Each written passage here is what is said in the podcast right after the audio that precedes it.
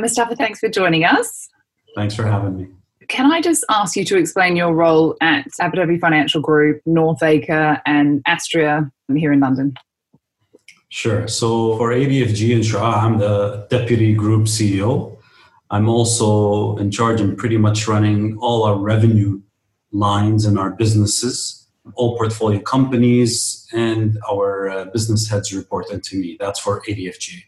As for Northacre, well, I've been part of Northacre since early on when we acquired the company back in 2012. I've been sitting on the board and I've been managing the company on a, on a very close basis with the CEO uh, ever since then. Astria is a new venture that we started up about three years ago. We created Astria from nothing, and Astria today manages actually the largest portfolio of assets in prime central London, which is the Barclay estate. And I sit on the board and I manage as well that under my real estate platform.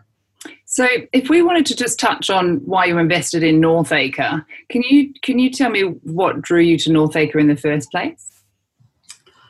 Well, uh, Northacre is, is quite an interesting story. So, you know, historically, there's a lot of Middle East money flowing into London and more specifically prime central London, uh, either through through trophy assets or uh, yielding assets, etc. In 2012, we decided that we wanted to take on development risk in prime central London.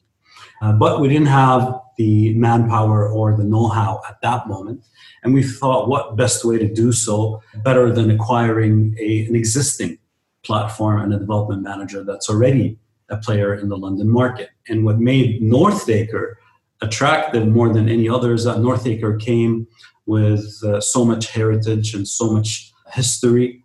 Uh, it had a fabulous track record of building some of the nicest developments in central London, 25 years of that history. They've built quite a great bouquet of residential complexes that make us proud up until today. So that was why we initially had the interest uh, in acquiring and why we acquired that stake in Northacre back then. And in regard to the prime property market in London, um, obviously it's had a turbulent time since Brexit and now this sort of global pandemic. But there always seems to be a continued interest from overseas investors. Why do you think there's of this appeal of London to international buyers, sort of it seems, regardless of turbulent times? Yeah, look, London, London has a very unique combination. You have a, an inherently long-term stability of the nation, which is very, very important. A well matured legal and commercial system that's in place that's very easily understandable. It's always been a financial and cultural hub of the world. This cannot be denied no matter what happens, Brexit or not Brexit. You've got the element of safe haven status, the proximity between the East and the West. Language is a very big plus where English is predominantly spoken across the globe. So it's a common denominator uh, for everybody, either from the East or from the West. I mean, these are all elements that eclectically put together make London such a, a viable and good option for both international buyers as well as local buyers. I mean, you can't, you cannot deny the influence of central London uh, onto the world. It's, it's very unique. And what was the driving force behind Northacre's sort of first step into new build and mixed use development? Can you tell us a little bit about the Broadway? Yes, I can, absolutely. Northacre historically has done revival projects. And what I mean by revival projects is that they take older heritage buildings, revive them into a modern living abode. So this is a, a complex process that not a lot of development companies are able to somewhat master. So Northacre has been a master of this type of build for the longest time. And when we took over back in 2012, the initial thesis behind this is that we want to build Northacre into the next level of developer. And the next level of developer will basically bounce out of the existing track record they've got, but you know, tread into a much different kind of atmosphere, and hence the Broadway came into play. But before the Broadway, a project that's very close to my heart, which is One Palace Street, was our first acquisition as Northacre post our acquisition of Northacre. So Palace Street carries a very, very special place in my heart. But you know, Broadway as well is a very unique opportunity. So Broadway, since you asked, is essentially we entered into a bid to acquire the new Scotland Yard from the mayor's office. We won the bid and we acquired the site and we've spent somewhat of the last two and a half years redesigning, redeveloping, and deconstructing the old building, pulling it down, and then building six new towers, of which will be a very, very beautiful combination of commercial, retail, uh, business, and residential living. Well, I guess once you've got the winning formula of what you've gone through with Palace Street, Broadway should be easy. yeah, you would think so, but it's a much bigger project, much more complex, less complex in the sense that you don't have to build inside out and retain the facade. But nevertheless, you're talking about six brand new towers and two podiums, creating a new living atmosphere for the entire area. So, this is a very ambitious project that will definitely reshape the Victoria scene and definitely put North Northacre back on the mark. And so tell me, what's so special then about number one Palace Street? It's like a labor of love, isn't it? Like, I mean, gosh, it's a, huge project. Look, number one Palace Street was is unique in all aspects, from how we sourced the opportunity, how we acquired the opportunity, the events that happened during the entire process. I mean, it's quite quite unique. And Palace, number one Palace, is an exceptional island site in my view, not not replicated anywhere in, in, in central London. You're talking about five distinct architectural designs, all engulfed into one building per se, uh, one island site. You are talking about a quintessentially English heritage facade with a brand new state of the art, luxurious interior build out with the remnants of the elements of the old building.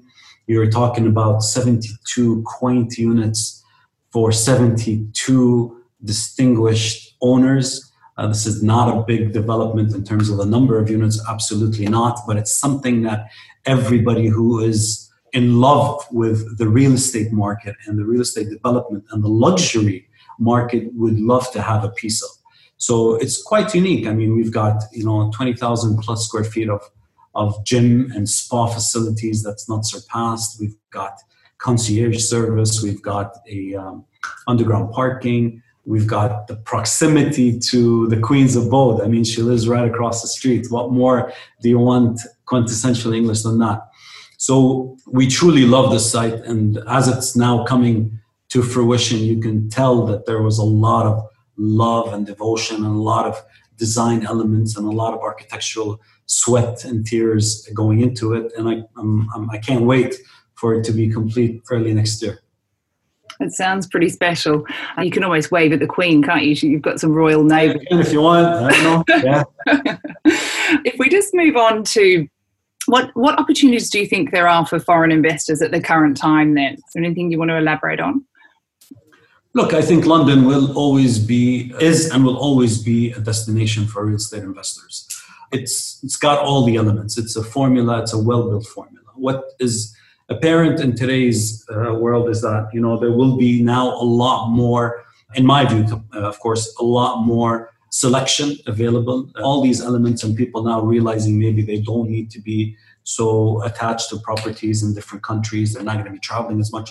A lot of elements are coming into play and historical older inventory site inventory that has never been brought to market may come to market.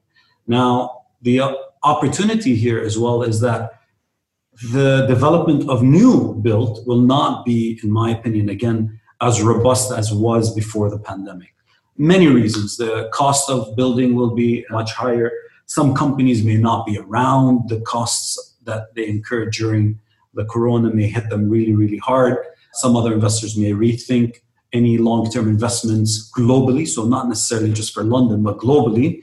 And hence, less money coming into development into London. So that makes our projects, I think, very, very unique because we sort of cater to the upper echelon of, of the crowd. We don't have a um, common man or a common facilities or, or common apartments that are up for sale or development.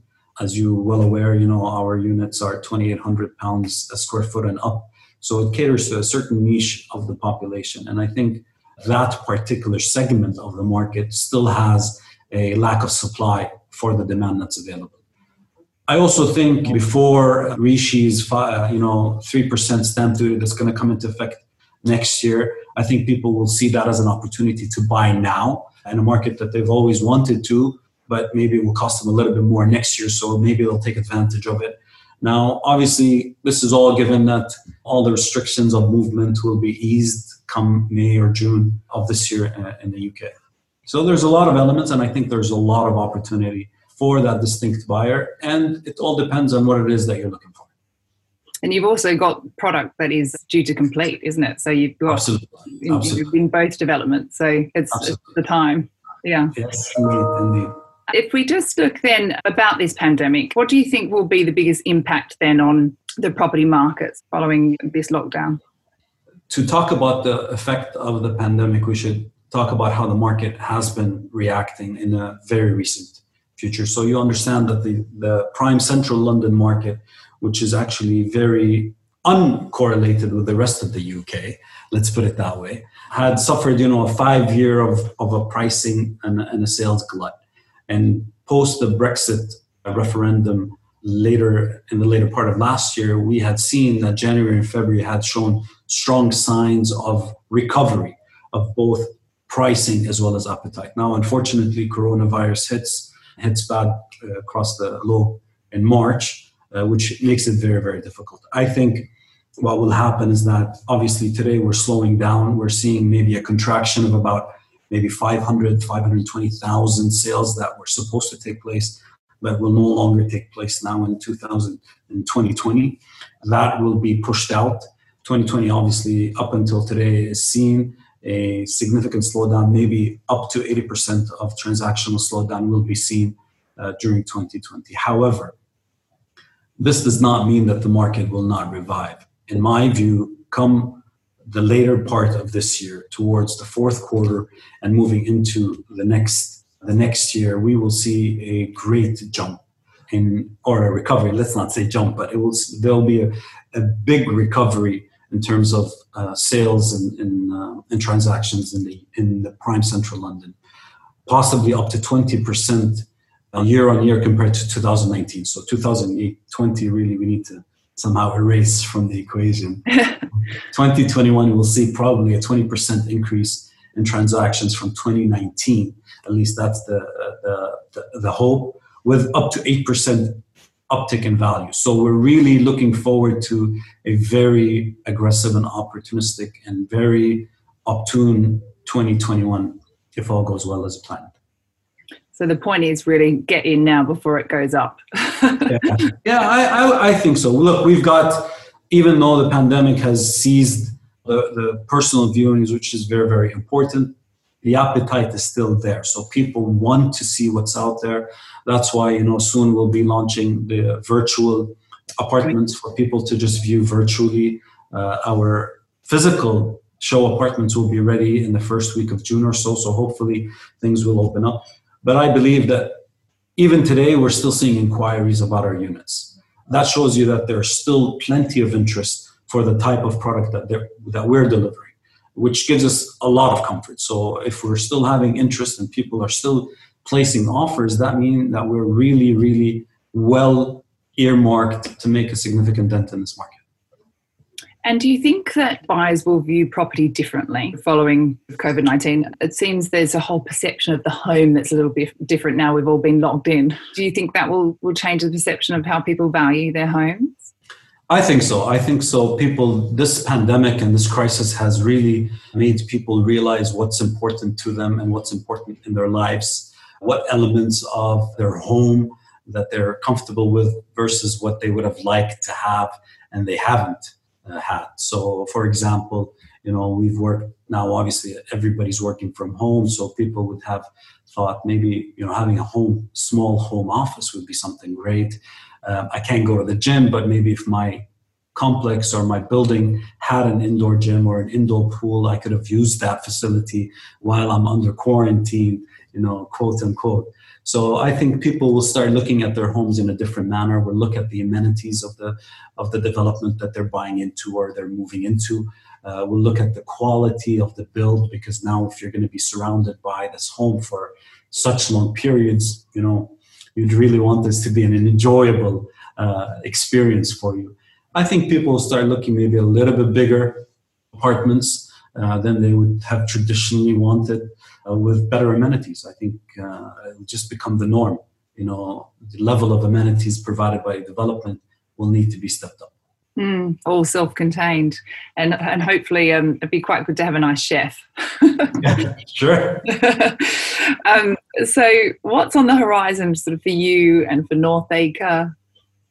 Look for us, and uh, for us as a as a as a company, we're quite a diverse firm. So we've got multi-platformed business lines. Uh, Northacre kind of falls within our real estate arm and what we want to do in terms of real estate.